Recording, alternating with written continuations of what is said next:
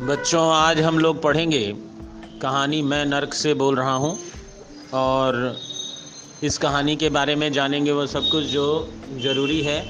अभी ऊपर जो कुछ आपने मेरे एंकर ऑडियो क्लास में सुना, वो बहता पानी निर्मला यात्रा वृत्तांत से था।